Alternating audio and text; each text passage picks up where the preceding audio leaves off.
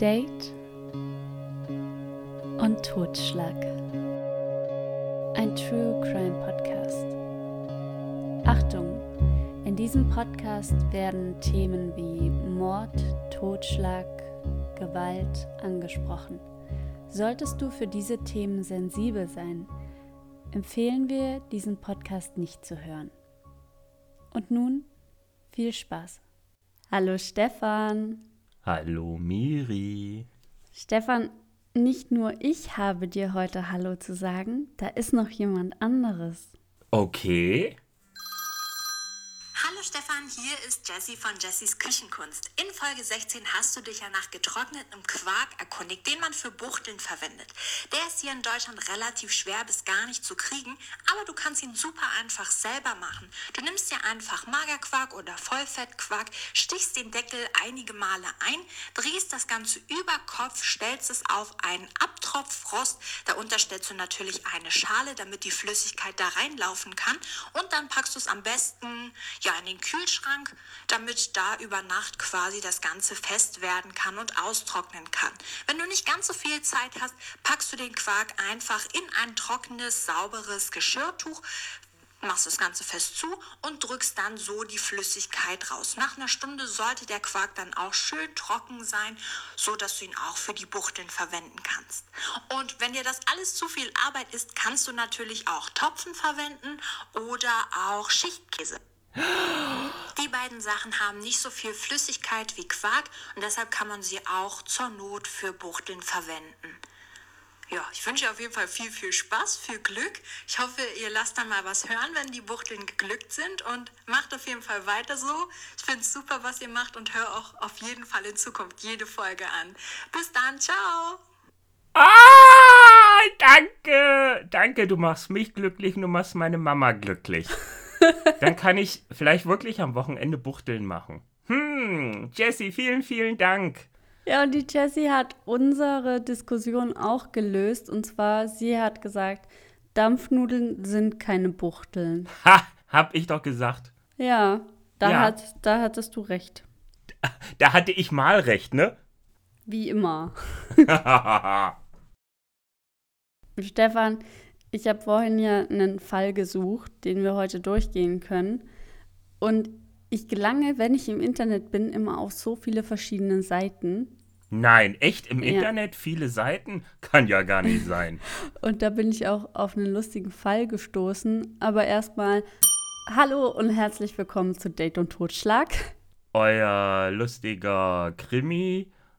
Nee, nicht Krimi. Oh Gott, wie alt sind wir denn? True Crime Podcast. Wir reden über Crimes. Wir reden über Dates. Wir reden, wie ihr gerade gehört habt, über Kochrezepte.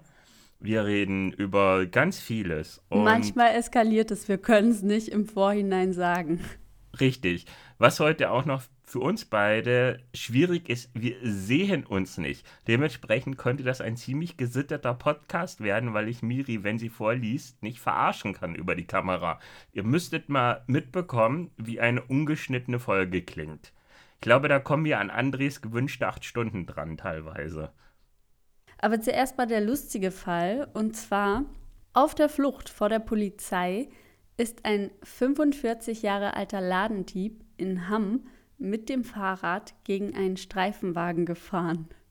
Und jetzt rate mal, Stefan, was der im Laden geklaut hat. Jetzt zur jetzigen Zeit entweder Ja. Klopapier, Mehl oder Öl. Nein, im Gepäck hatte er mehr als 50 Konservendosen mit Thunfisch. Es entstand ein Schaden von 1600 Euro. Was der unter Drogen stehende Mann mit den vielen Thunfischdosen vorhatte, verriet er der Polizei nicht.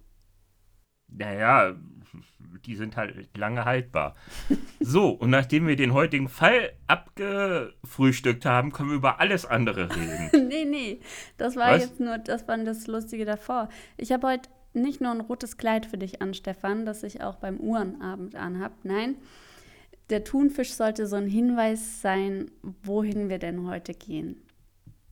In eine Dosenfabrik? Nein, wir gehen auf das große Meer. Wir gehen gemeinsam auf Kreuzfahrt. Und da gehen bei uns beiden natürlich Frühlingsgefühle los. Oh, nicht nur Frühlingsgefühle, Herzchen.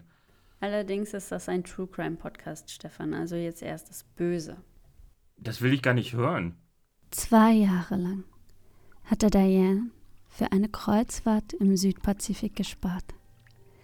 Sie, die Mutter von drei Kindern war, konnte allerdings nur so viel sparen, dass sie ihre jüngste Tochter, Tahila, auf die Reise ihres Lebens mitnehmen konnte. Und diese Reise war am 23. September 2002. An diesem Tag verließ die P&O Pacific Sky Sydney. Diane und Tahila gingen zusammen mit Dianes Schwester Alma an Bord des Schiffes. Sie hatten sich für die zehn Tage, neun Nächte Kreuzfahrt eine gemeinsame Kabine gebucht. Und Stefan, der erste Tag an Bord, das ist ja immer der aufregendste. Da inspiziert man das Schiff und zum ersten Mal sind überall Sail-Away-Partys und kannst du mal als alter Kreuzfahrer erklären, was denn da alles so ist und vor allem, was diese Sail-Away-Partys sind. Das ist das Auslaufen. Das ist, ach, da wird man begrüßt, da heißt es dann, ihr habt nur eine Verpflichtung, äh, die Rettungswestenübung. Ähm, und das ist toll. Das ist dann so, man startet in den Urlaub. Da wird auch noch jeder einmal auf die Bühne gezerrt, der was zu sagen hat. Und ähm, ja, es ist ein Traum. Und das Lustige ist, ich habe ja, wo wir uns kennengelernt haben, eine Doppeltour gemacht. Es wird immer das Gleiche erzählt. Also, es ist, diese Illusion muss sich euch zerstören. Es wird haargenau das Gleiche gesagt. Vielleicht ändert sich der Abfahrtshafen, aber ansonsten ist der Text eins zu eins das Gleiche. Na, aber man kann sich ja auch nicht alle sieben bis zehn Tage was Neues ausdenken. Und es wird eben ein Riesenevent daraus gemacht. Die Gäste werden willkommen geheißen. Es wird dann auch beim Auslaufen dieses Lied gespielt, dieses Sail Away Lied. Und das ist ja auch ein, ein sehr emotionales Lied und du siehst das große, weite Meer vor dir und dann fährst du ins Ungewisse. Orinoco Flow heißt das Lied und dann kommen nochmal, ich glaube, zwei oder drei AIDA-Lieder. Und Miri, ich muss sagen, die haben mich echt gecatcht. Also wenn ich die Melodie höre, kriege ich echt einen Kloß im Hals. Wenn ich die außerhalb des Schiffs höre, jetzt würde ich die hören, ich könnte wirklich Pippi in die Augen bekommen, weil mich das so an wunderschöne Momente erinnert. Und gut, ich brauche auch wieder Urlaub. Aber das, die haben mich echt gecatcht, diese Schweine damit. Das ist dieses Branding. Natürlich ist auch Diane gecatcht. Das große, weite Meer. Endlich ist ihr Traum erfüllt. Zwei Jahre lang hatte sie davon geträumt, gespart. Und nun ist es endlich soweit. Diane, ihre Schwester und ihre Tochter Tahila genossen die Sail Away Party, die ihnen die Möglichkeit gab, sich zu entspannen, ein paar Cocktails zu trinken und den Sonnenuntergang zu beobachten. Nach der Party beschlossen sie, zu Abend zu essen und über ihre Pläne für den nächsten Tag zu sprechen. Und nach dem Abendessen gingen sie zurück in die Kabine. Doch Diane war noch nicht müde. Und so begleitet sie ihre Schwester und ihre Tochter in die Kabine, um gute Nacht zu sagen und ging dann in den Nachtclub.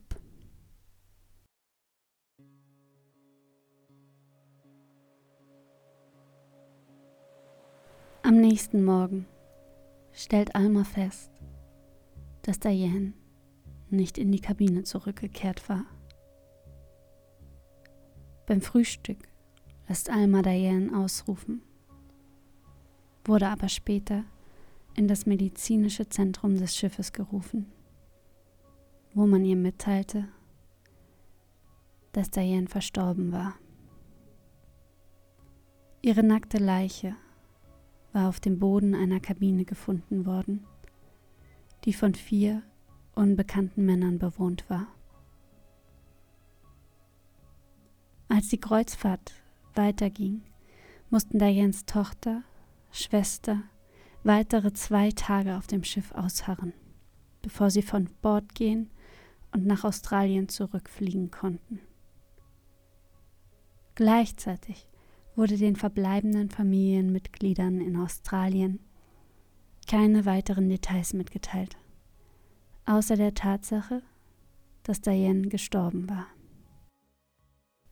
Erst Jahre später, durch viel Druck auf die Behörden, das Einsetzen von Detektiven, kamen die Ereignisse dieser Nacht ans Licht. Acht Männer aus Südaustralien, die Mitreisende auf dem Schiff waren, wurden von den Ermittlern der Polizei als Personen von Interesse in dem Fall genannt.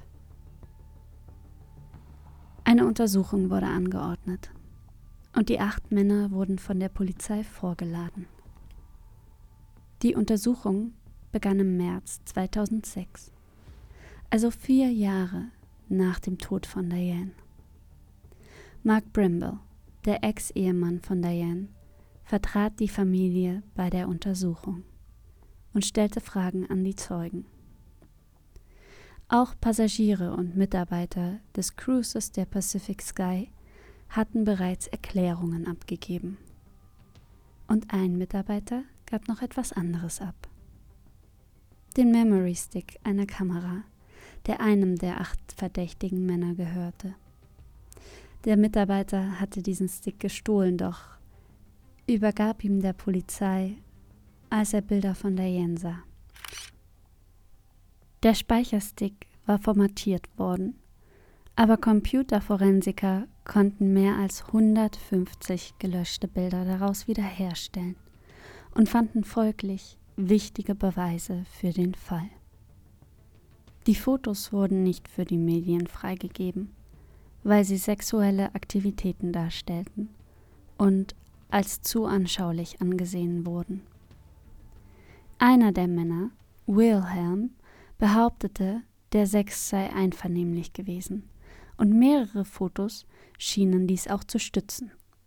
Andere Fotos zeigten Denise angeblich später, wie sie nackt auf dem Boden der Kabine lag und die Kontrolle über ihre Körperfunktionen verloren hatte. Doch war der Sex wirklich einvernehmlich? Mehreren Zeugenaussagen zufolge hatten die Männer die meiste Zeit auf der Kreuzfahrt damit verbracht, weiblichen Passagieren unterschiedliche Vorschläge zu machen.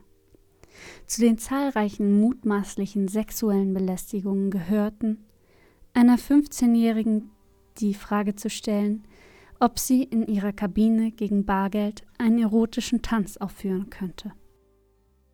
Außerdem betraten die Männer die Kabine vier Frauen, ungebeten, um sie zu fragen, ob sie mit ihnen in die Disco gehen würden. In der Disco fielen die Männer auch auf, da sie mehrere Frauen verschiedensten Alters fragten, ob sie Oralsex mit ihnen durchführen könnten. Während des Interviews mit der Polizei sprachen die Männer abfällig über Denise und sagten, sie roch, sie war schwarz, sie war hässlich, sie war verzweifelt, ein hässlicher Hund und ein fettes Ding. Und einer der Männer war wütend, weil Denise seinen Urlaub vermasselt habe, indem sie in seiner Kabine gestorben sei. Mehrere Passagiere erzählten, wie sie mitbekommen hatten, dass einer der Männer ihnen erzählt hatte, dass die Gruppe erwogen hatte, Denise über Bord zu werfen. Und mindestens zehn Passagiere sahen Denise, die ihre Kontrolle über ihre Körperfunktion verloren hatte, bewusstlos und nackt auf dem Kabinenboden lag, darunter auch mehrere Frauen, die die Männer ausdrücklich in die Kabine eingeladen hatten, um Denise in diesem Zustand zu sehen. Als die Gruppe bemerkte, dass etwas nicht stimmte, wuschen und kleideten sie Denise, bevor sie Hilfe riefen. Später, als medizinische Offiziere versuchten, Denise wiederzubeleben, war es schon zu spät. Familie und Freunde von Denise sagten aus. Denise war eine sehr moralische Frau, die den Konsum von Drogen oder gelegentlichen Sex nicht gut hieße. Die Polizei hat sechs Monate lang die Telefone von acht verdächtigen Männern von Interesse abgehört. Die Männer sprachen jedoch häufig von sich selbst als Opfer, prahlten mit der Berichterstattung in den Medien und diskutierten, wie sie mit dem Fall Geld verdienen könnten. Zu den vorgebrachten Ideen gehörten der Verkauf der Geschichte an die Medien, die Einrichtung einer gebührenpflichtigen Website und das Angebot der Polizei gegen Bezahlung die Wahrheit zu sagen. Die staatliche Gerichtsmedizin übermittelte die Ergebnisse der Untersuchung am 30. November 2010, also acht Jahre nach Denise Tod. Der Bericht sagte aus, dass Diane unwissentlich unter Drogen gesetzt worden sei, um andere sexuell zu befriedigen. Und auch acht Jahre nach Dianes Tod begann der zweite Prozess. Einer der acht Männer von Interesse, namens William, erhielt eine Anklage wegen Totschlags. Und er sagte auch, er habe Denise veranlasst, das Medikament einzunehmen. In einem ungewöhnlichen Schritt weigerte sich jedoch der Richter, die Klage anzunehmen und sagte, ich kann ihm nicht erlauben, sich in einer Anklage schuldig zu bekennen, die er nicht begangen hat. Kurz darauf zieht die Staatsanwaltschaft die Anklage wegen Totschlags gegen William zurück. Der Richter sagte, er unterstütze die Entscheidung, die Anklage fallen zu lassen, voll und ganz, da es keine Beweise gebe, die Anklage stützen würden. Der Richter sagte, dass die Mehrheit der Öffentlichkeit der Ansicht sei, dass William für Dianes Tod verantwortlich gemacht werden sollte dass die Ansicht jedoch von Vorurteilen und Hysterie geprägt sei. Er sagte, dass die gerichtliche Untersuchung unglücklich gewesen sei, weil sie es ermöglichte, dass eine Menge irrelevante Materialien den Medien zugänglich gemacht worden seien. Man habe keinen Grund zur Annahme, dass William in irgendeiner Weise das Leben von Diane aufs Spiel setzte, sagte er. Diane war eine erwachsene Frau, die diese Medikamente, Drogen, freiwillig genommen hatte, obwohl sie wusste, was es war. Sie dachte nicht, dass es ihr schaden würde, genauso wie Herr William. William bekannte sich also des weit geringeren Vorwurfs der Lieferung einer verbotenen Droge schuldig. Der Richter verzeichnete daraufhin keine Verurteilung und verhängte keine Strafe für den Vorwurf der Lieferung und erklärte, es ist eine erhebliche Strafe, die er bereits erlitten hat. Ich habe das Recht, nicht nur auf die Jahre der öffentlichen Demütigung, des Medienrummels um die acht Männer, sondern auch eine Strafe sei seine psychische Belastung. Wegen Behinderung der Ermittlungen wurde also William für 18 Monate Haftstrafe und ein anderer der acht Männer für eine 15-monatige Haftstrafe verurteilt. Fall geschlossen. Doch die Familie kann diesen Fall nicht schließen. Und Stefan, ich selbst bin auch fassungslos. Ja, ich, ich weiß, was du meinst.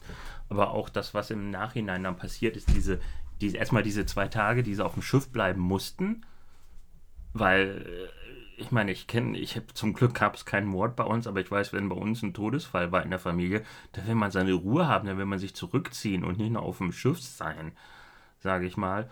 Und auch die Länge, bis es dann losging, bis die Ermittlungen starteten, die Entschuldigung wie ich das jetzt auch verstanden habe, gibt es noch kein, keine Lösung, kein Ergebnis, nichts Zufriedenstellendes.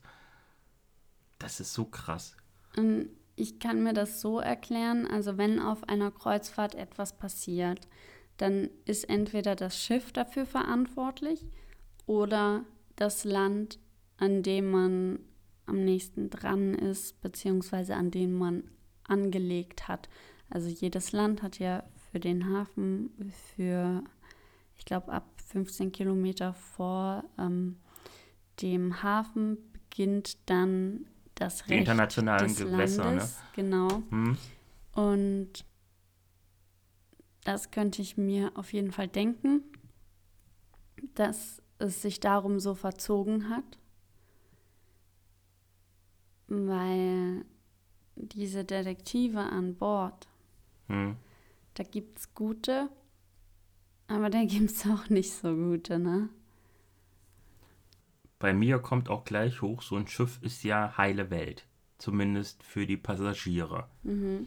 Und überleg mal, was das für eine negative Publicity gibt, wenn es heißt, da ist eine Frau auf dem Schiff unter Drogen gesetzt worden und wurde dann ermordet. Und wenn sie nackt in der Kabine gefunden wurde, ist der Gedanke auch nicht so fern, dass da vielleicht noch eine Vergewaltigung stattgefunden hat oder, oder Sex oder wie auch immer. Jetzt überleg mal, was das bedeuten wird. Ich meine, wir kennen es von AIDA.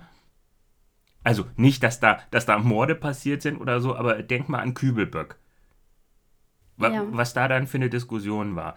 Überleg mal, ist jetzt nicht vergleichbar, aber als die ganzen Schiffe Verspätung hatten, diese neuen Schiffe, Cosma, äh, wie sie auch immer heißen mögen, die ein Jahr verspätet hatten. Oder wo die Mira nach Südafrika fahren sollte, das war auch noch diese Paralleltour, wo wir uns kennengelernt haben und das Schiff dann im Hafen blieb. Was das für eine negative Publicity war. Und jetzt, und jetzt überleg mal, ein Mord ist ja, ich weiß nicht, was für einer Potenz schlimmer. Und das haut dann voll in diese heile Welt der Kreuzfahrt rein. Also ich kann mir auch vorstellen, dass da, wenn es interne Detektive waren oder interne Untersuchungen, da auch nicht so genau hingeschaut wurde. Könnte ich mir vorstellen. Oder der war einfach mit was anderem beschäftigt.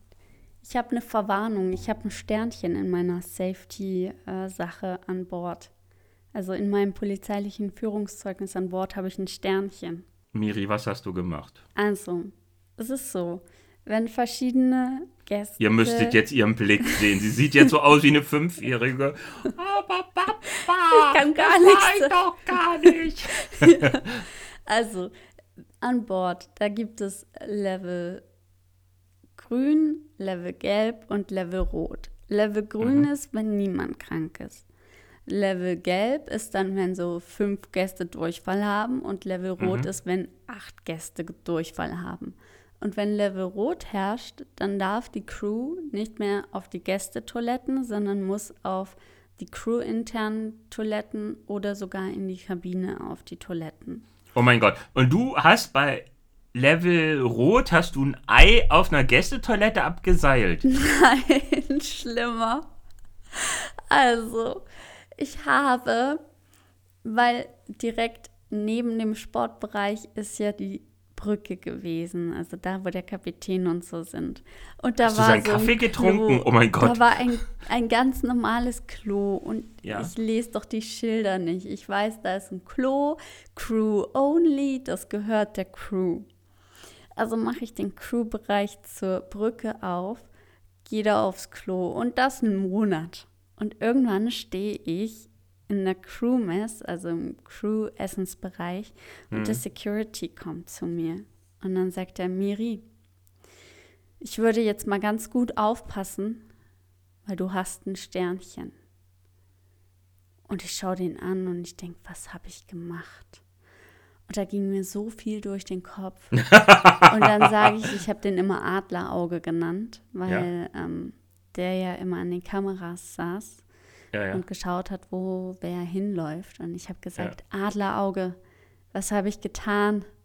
Und er so, denk mal ganz gut nach. Und ich habe nachgedacht und ich dachte, ich habe Essen an Bord geschmuggelt. Ich habe Sojamilch an Bord geschmuggelt. Ich habe Aufstrich, ich darf ja als Crew eigentlich kein Essen an Bord schmuggeln, aber ich habe so viel Essen. Ich habe immer Essen an Bord geschmuggelt. Bis da, wo meine Oma und meine Mama da waren. Und dann habe ich überlegt und ich habe gesagt, Sojamilch? Und dann er so, nein, denk mal nach. Und ich denke nach und ich komme auf nichts. Und dann sagt er, wo gehst du aufs Klo? Und sag ich, im Crew-Bereich.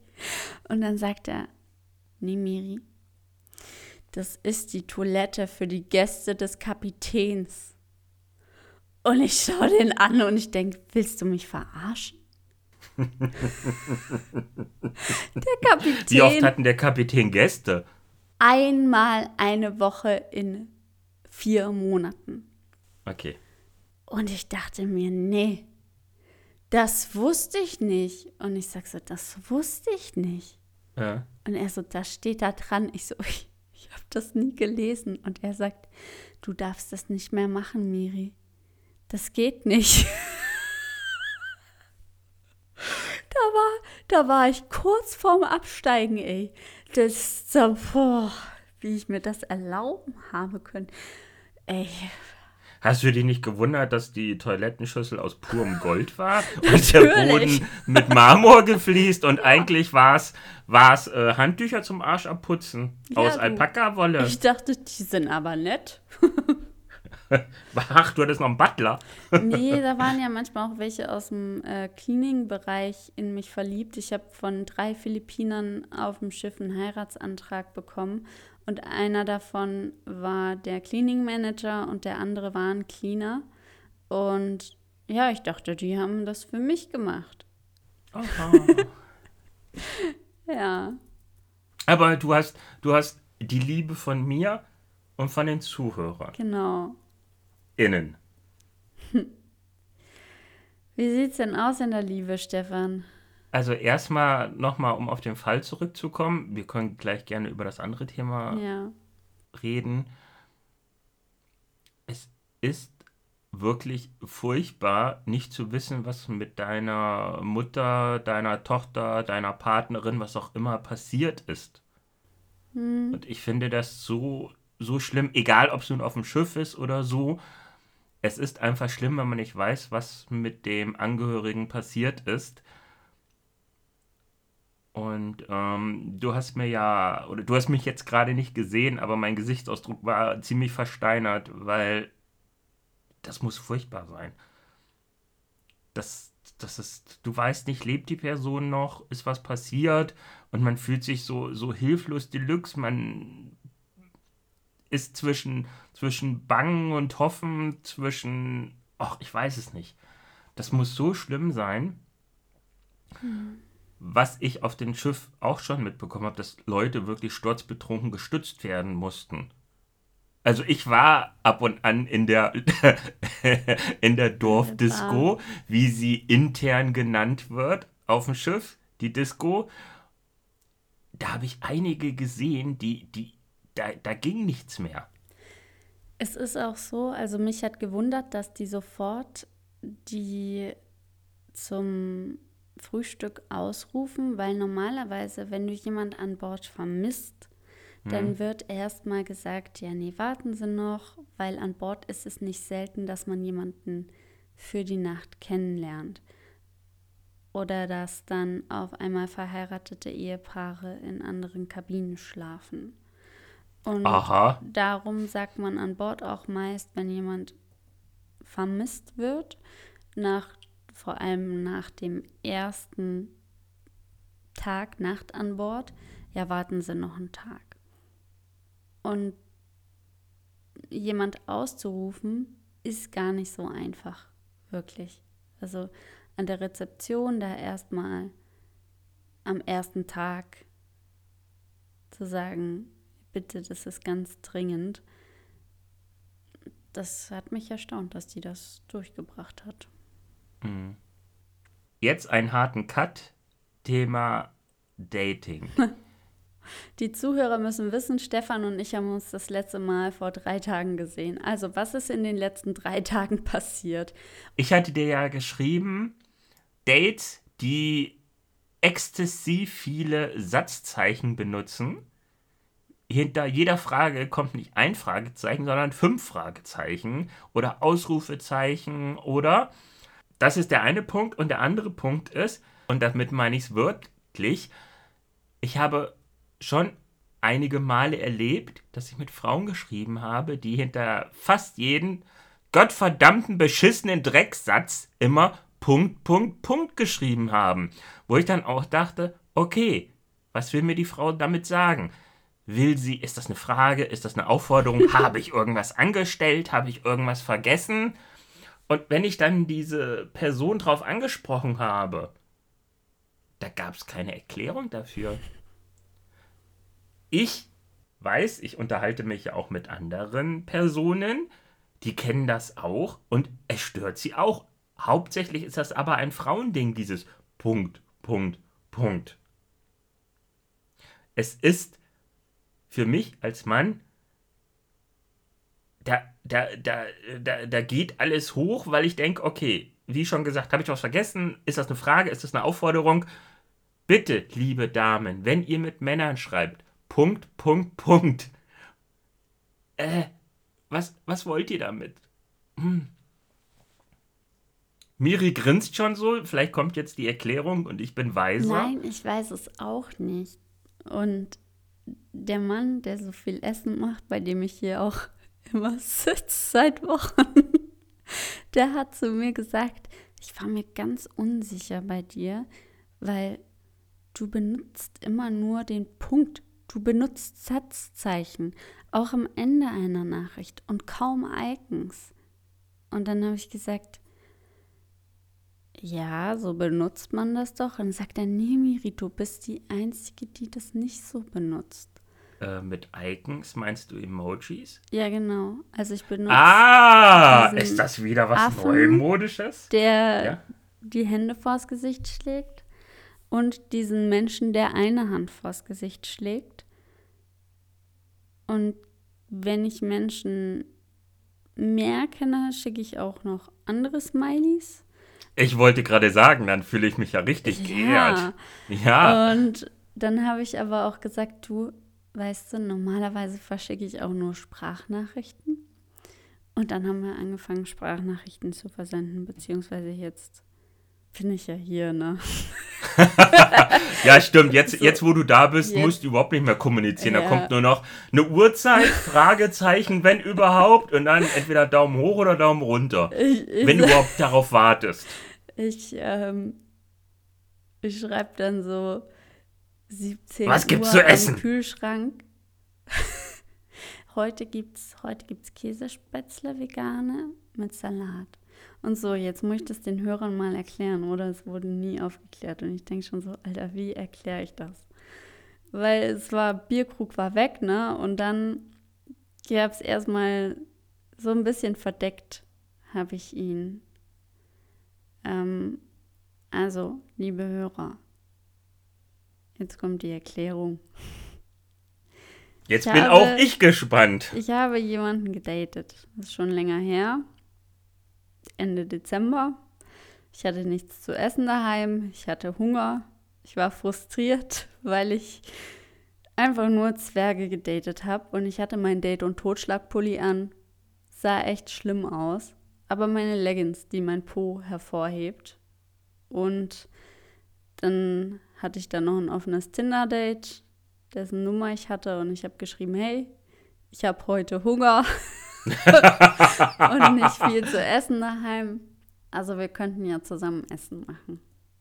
Der hat ein veganes Schnitzel. Und dann bin ich tatsächlich zu dem heimgefahren. Miri! Da der Date und Totschlag gehört hat zuvor, wusste er, auf was er sich einlässt. Und wir haben über Morde geredet. über Was man so alles macht. ja, genau. Also das ist halt so richtig schön gewesen, weil wir über dieselben Sachen geredet haben. Über mich, soweit ich weiß. Ja, auch viel über dich, über Stefans Datingleben. Da war ich ja erstmal misstrauisch, ob der vielleicht über mich an Stefan rankommen will. Das denke ich immer noch. Ich erwarte täglich ein Care-Paket.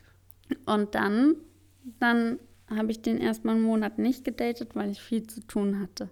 Und dann hatte ich ein Krimi-Dinner und da saßen alle Freunde da und Freundinnen und jeder meiner Freundinnen und Freunde ist irgendwie auf seine Art verrückt, nicht durchschnittlich. Ich hätte es besonders gesagt. Besonders. Und dann war er auch da und er hat sich so gut eingepasst und ich habe den so von der Seite gesehen und ich dachte mir, was für ein schöner Mann. Und dann hat er erzählt, wie er früher Ü-Eier gewogen hat, weil er immer die Happy Hippos wollte. Und das war der Moment, wo ich dachte, ich will diesen Mann küssen. So. Und dann hat er noch so Sachen aus seiner Kindheit erzählt, ne? Und ich dachte mir, oh mein Gott, das, also, wow, ja. Und dann haben wir uns nochmal gedatet und nochmal gedatet. Und ja, ja. Seitdem komme ich halt immer mit meinem Koffer her und bleib hier und gehe wieder und komme dann wieder mit dem Koffer her. Also wenn das Essen oder beziehungsweise wenn der Kühlschrank leer ist, gehst du und wenn er geschrieben hat, Einkauf ist erledigt, kannst wieder vorbeikommen, dann kommst du.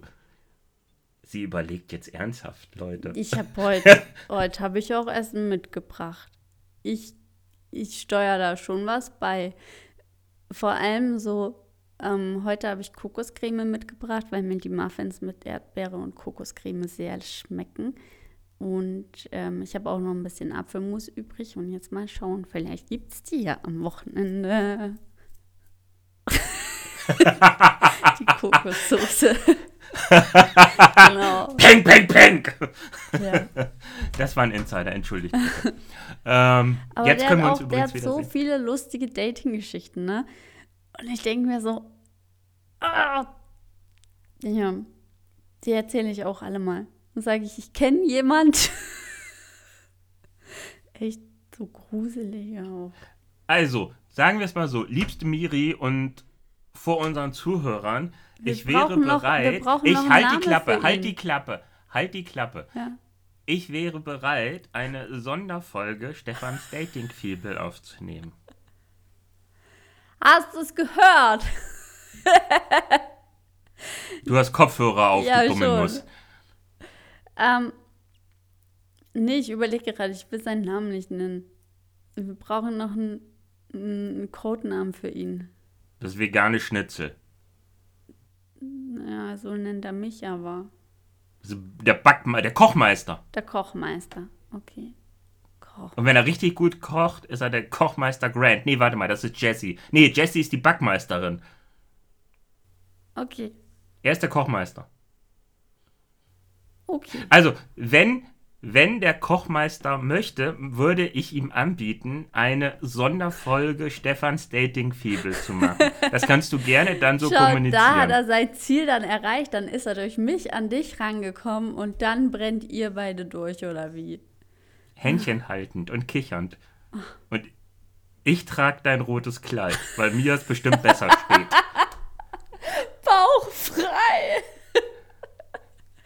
Ja, das ist aber nicht bewusst bauchfrei, sondern hm. einfach nur, weil der Saum bei mir am Bauch aufhört. Ich meine, du bist ja nur 1,60 Meter. Ja. so, ähm, nee, ansonsten, ich hatte, ich weiß gar nicht, vor zwei Tagen wachte ich morgens auf und hatte um 0 Uhr eine, das kennst du noch gar nicht, hatte ich eine Nachricht bei Finja gehabt, mhm. wieso ich denn meine Altersgrenze bei 41 gelegt habe, wo das, ich sag mal, überspitzt gesagt, wo mein Problem denn liegt. Und ich bin jetzt mit der Frau am Kommunizieren und ich fand das eine sehr interessante Art. So, ich weiß nicht, ob es eine Kontaktaufnahme war, ob es leicht pöbelhaft war.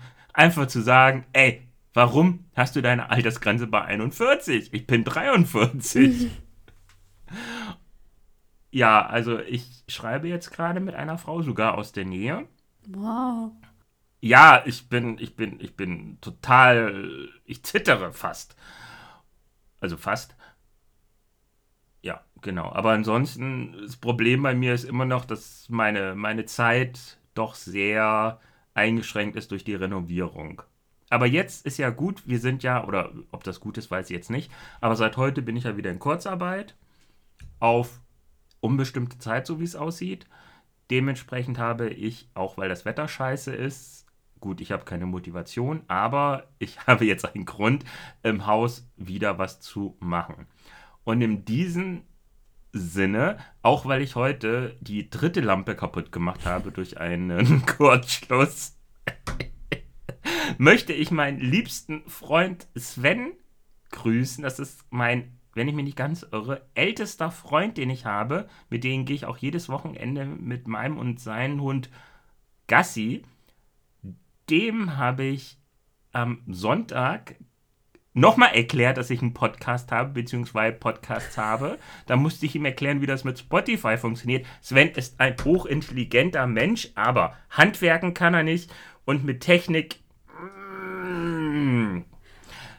er hat jetzt schon, er hat mich gestern gefragt, äh, was zu Folge 6 von Date und Totschlag. Und ich meinte so zu ihm, du, das ist drei Monate her, woher soll ich denn das wissen? Also, Sven, ganz liebe Grüße, fühl dich gegrüßt. Ich habe die dritte Lampe kaputt gemacht. Und grüß die Familie. Genau. So, ihr Lieben, das war Folge Nummer 19, glaube ich sogar schon. Ja. Vielen Dank fürs Zuhören. Die Welt ist immer noch total verrückt momentan. Seid lieb zueinander. Ich hab dich lieb, Stefan, und ich habe auch jeden einzelnen Hörer lieb. Du bist so eine Schleimerin. Tschüss. Tschüss. Das war Date und Totschlag. Ein True Crime Podcast. Dem Wunsch von Stefan und Miriam. Produziert von Stefan und Miriam. Yay. Ach so, übrigens, dieser Podcast hat noch keine Folgenherausgabetermine. Darum abonniere diesen Podcast, um keine Folge zu verpassen.